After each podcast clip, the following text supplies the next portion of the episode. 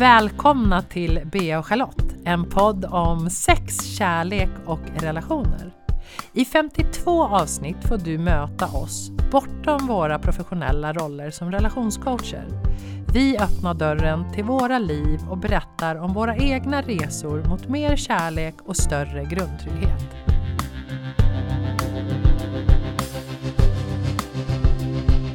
Välkomna tillbaka alla som lyssnar och välkommen tillbaka till dig Charlotte.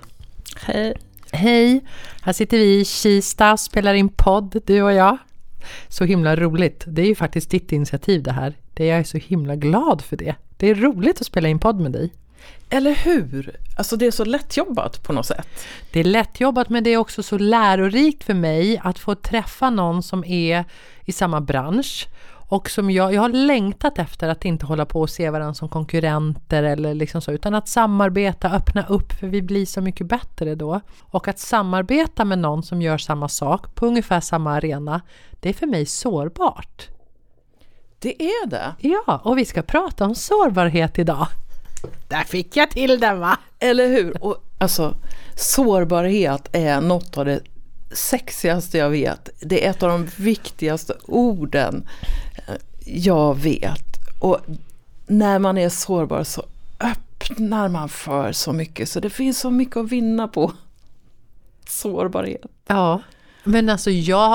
Eh, om du hade frågat mig för kanske 13 år sedan om sårbarhet så hade jag inte ens vetat vad det var för någonting. Det här har ju varit jätten, jätte jätte, jättestor del av min resa att våga gå in i den här sårbarheten.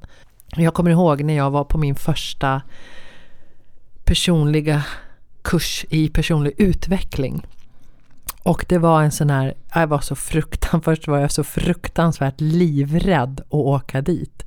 Jag trodde att det var bara massa konstiga människor, att man skulle göra massa konstiga saker och, och liksom så. Så jag åkte in till någon liten by ute på landet i någon vacker lada. Det var i april var det. Och så kommer jag ihåg, precis som du berättade, när du var på den här Osho retreaten att man skulle dansa.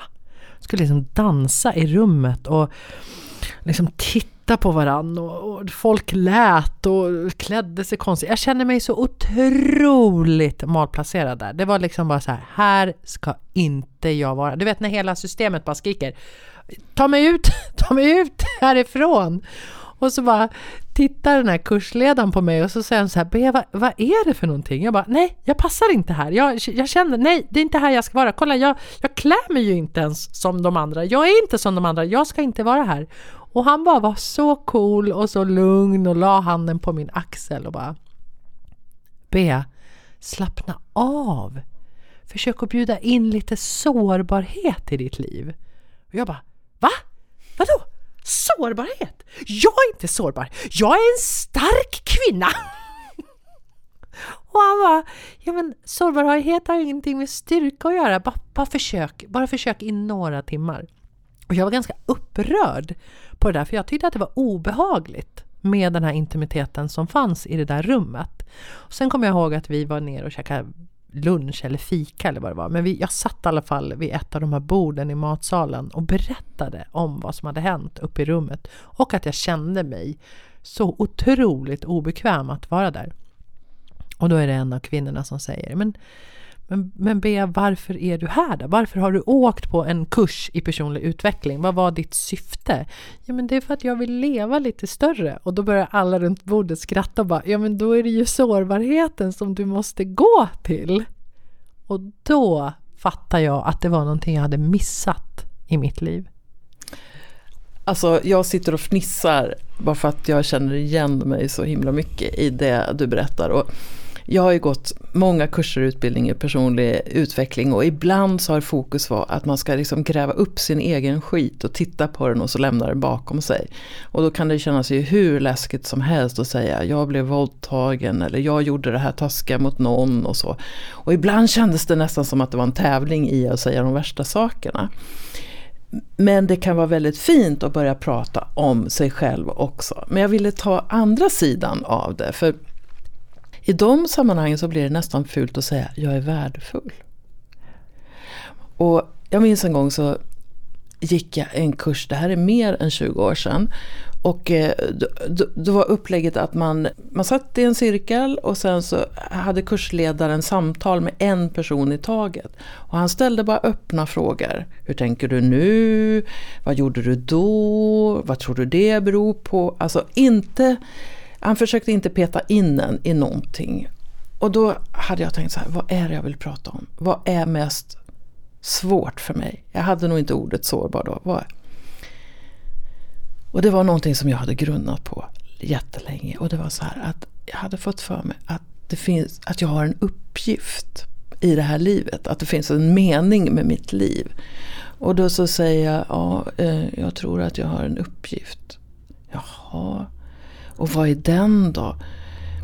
Jag vet inte riktigt men jag är rädd att den är för stor och att jag inte kommer att klara den här uppgiften. Jaha, ja, så kom vi fram till lite grann att typ min uppgift var äh, att vara jag. Men så frågan så här, du, vem har du fått uppgiften ifrån? Eller när fick du uppgiften? Eh, den har jag haft i hela mitt liv. Jaha, och vem kom den ifrån? Och då blev jag så här, var kom den ifrån? Ja, om jag trodde på Gud så skulle jag säga Gud. Och så bara kände jag, det var som att jag ville falla genom golvet. Jag tyckte det var så, att, att det var så avslöjande och nu skulle alla i rummet tycka att jag var jättekonstig och hemsk. Och då vänder han sig eh, runt så här och tittar på alla och så säger han så här, är det någon annan här som har en uppfattning om att de har en uppgift i livet? Och så räckte alla upp handen och så sa han, välkommen i gänget. Vad vackert. Och det är ofta så där som man kan få uppleva när man visar sårbarhet, det vill säga när man visar sig själv, man visar någonting som, som man tror att man kanske blir dömd för eller skrattad åt eller något sånt. Ofta blir det tvärtom. Vi är mm. rädd för ett spöke. Men jag tänker så, Charlotte, du har ju skrivit många böcker. Och jag skriver ju på min första egna bok. Jag har ju gett ut en annan bok där jag har medförfattare. Men det här är min första egna bok. Och jag gjorde en mörkermeditation i Holland för ganska många år sedan. Där du sitter i mörker i fem dagar och mediterar på ditt, på ditt syfte här i livet. Och jag fick upp minnen och bilder av mig själv som barn. Att jag älskade att skriva. Jag såg mig själv i mitt vita skrivbord i mitt lilla flickrum. Att jag bara skrev saga på saga på saga. Det var liksom, jag älskade verkligen att skriva. Och sen när jag började i mellanstadiet, högstadiet, så fick jag veta att jag hade dyslexi. Eller jag har fortfarande dyslexi.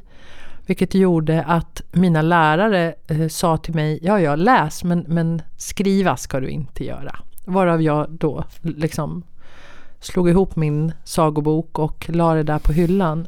Och sen kom jag ihåg det på den här mörkermeditationsretriten och började skriva lite smått efter det, dikter och texter och så vidare. Och sen anmälde jag mig till en författarutbildning för faktaböcker på en folkhögskola i våras. Och vi skulle ha vår första träff och vi skulle ha skrivit en text ur våran bok till den här träffen. Och jag eh, åkte ut till den här folkhögskolan och gick upp för den här backen och var supernervös. Jag hade liksom min text med mig utskriven och jag var nästan på väg att vända. För så sårbart var det här för mig att läsa högt min text igen. För jag, jag är, har ju dyslexi, det är ju massa stavfel i det här och jag kanske stakar mig. Jag kom direkt tillbaka till den här liksom skolgången och hur läskigt det var att göra det. Men ändå så här, jag, jag ska göra det för min egen skull. Det var liksom väldigt, väldigt sårbart för mig. Att både anmäla mig till den här skolan men också sen att stå inför mina klasskamrater och läsa min text och på något sätt visa mig själv. Att riskera att bli sårad eller attackerad eller dömd. För det är det jag ofta är rädd för när jag inte visar min sårbarhet. Och samtidigt, det, det du säger är ju att det är en nyckel in.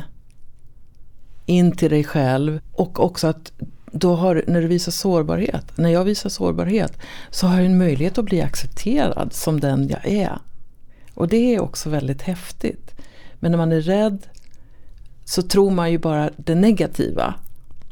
På något sätt. Och sen tänkte jag också på att när man anmäler sig på en kurs hos dig eller mig eller man vill bli coachad eller så. Så, så har man inte tagit det steget ut på ett sätt utan att vara beredd att visa lite sårbarhet. Mm.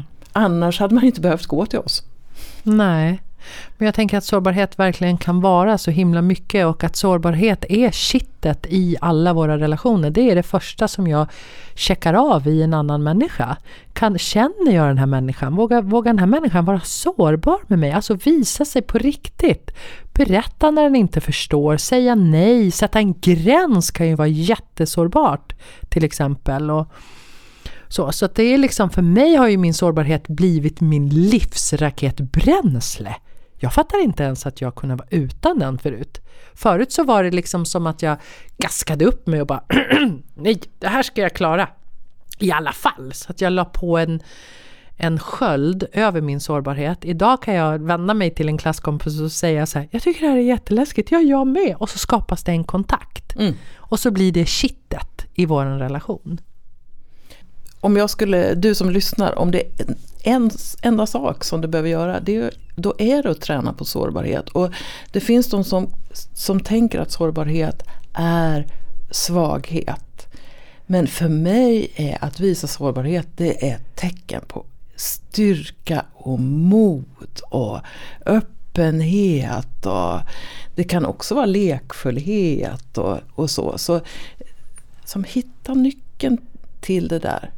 Mm. Och är det, är det svårt med sårbarheten så tänker jag också att för mig så var det som att jag först behövde hitta känslan i kroppen. Hur känns det för mig? Det här motståndet, det här lite läskiga. Och förut har jag alltid vänt och gått åt motsatt håll. Men det jag började göra, det var att känna igen känslan i kroppen som en... Ja, som, ja men hur den känns och sen gå emot den. Det är där dörren finns. Det är liksom en portal in till någonting som är större. Det har det verkligen blivit för mig. Ja, jag känner igen mig så himla mycket i det. Men jag tänker att du som lyssnar, några saker som kan vara bra om du vill undersöka din sårbarhet, det är precis som jag sa, att känna hur det känns i kroppen. Vilka sensationer känner du i kroppen när det blir läskigt? När det blir så här, nej jag vågar inte säga det här. Jag vågar inte säga nej. Eller jag vågar inte läsa upp den där texten eller fråga ut någon på dejt. Eller så, jag vågar inte det. Så här, hur känns det i kroppen? Så att du får lära känna din egen sårbarhet. Sen så kan du liksom gå emot den. Istället för att bara stänga den dörren, prova bara att gå emot den och göra det i alla fall. Så jag skulle tycka att det var superkul om du som lyssnar bara försöker en gång den här veckan att utmana dig själv på just sårbarhet. För det är portalen till att leva ett mer färgrikt och spännande liv. Ja, Charlotte. Om en vecka ses vi igen. Har du koll på vad vi ska prata om då? Kan det vara att vi ska prata om perspektiv? Vi ska prata om det inre barnet. Åh, oh, inre barnet ska vi prata om. Det blir roligt. Ja. Mm. Vi tar våra inre barn och går ut och leker en vecka då, så ses vi här om en vecka igen. Det gör vi. Du har lyssnat på Bea och Charlotte. Nästa vecka väntar ett nytt spännande avsnitt. Missa inte det! Bea hittar du på trainingforlove.com och Charlotte på charlottekronqvist.org.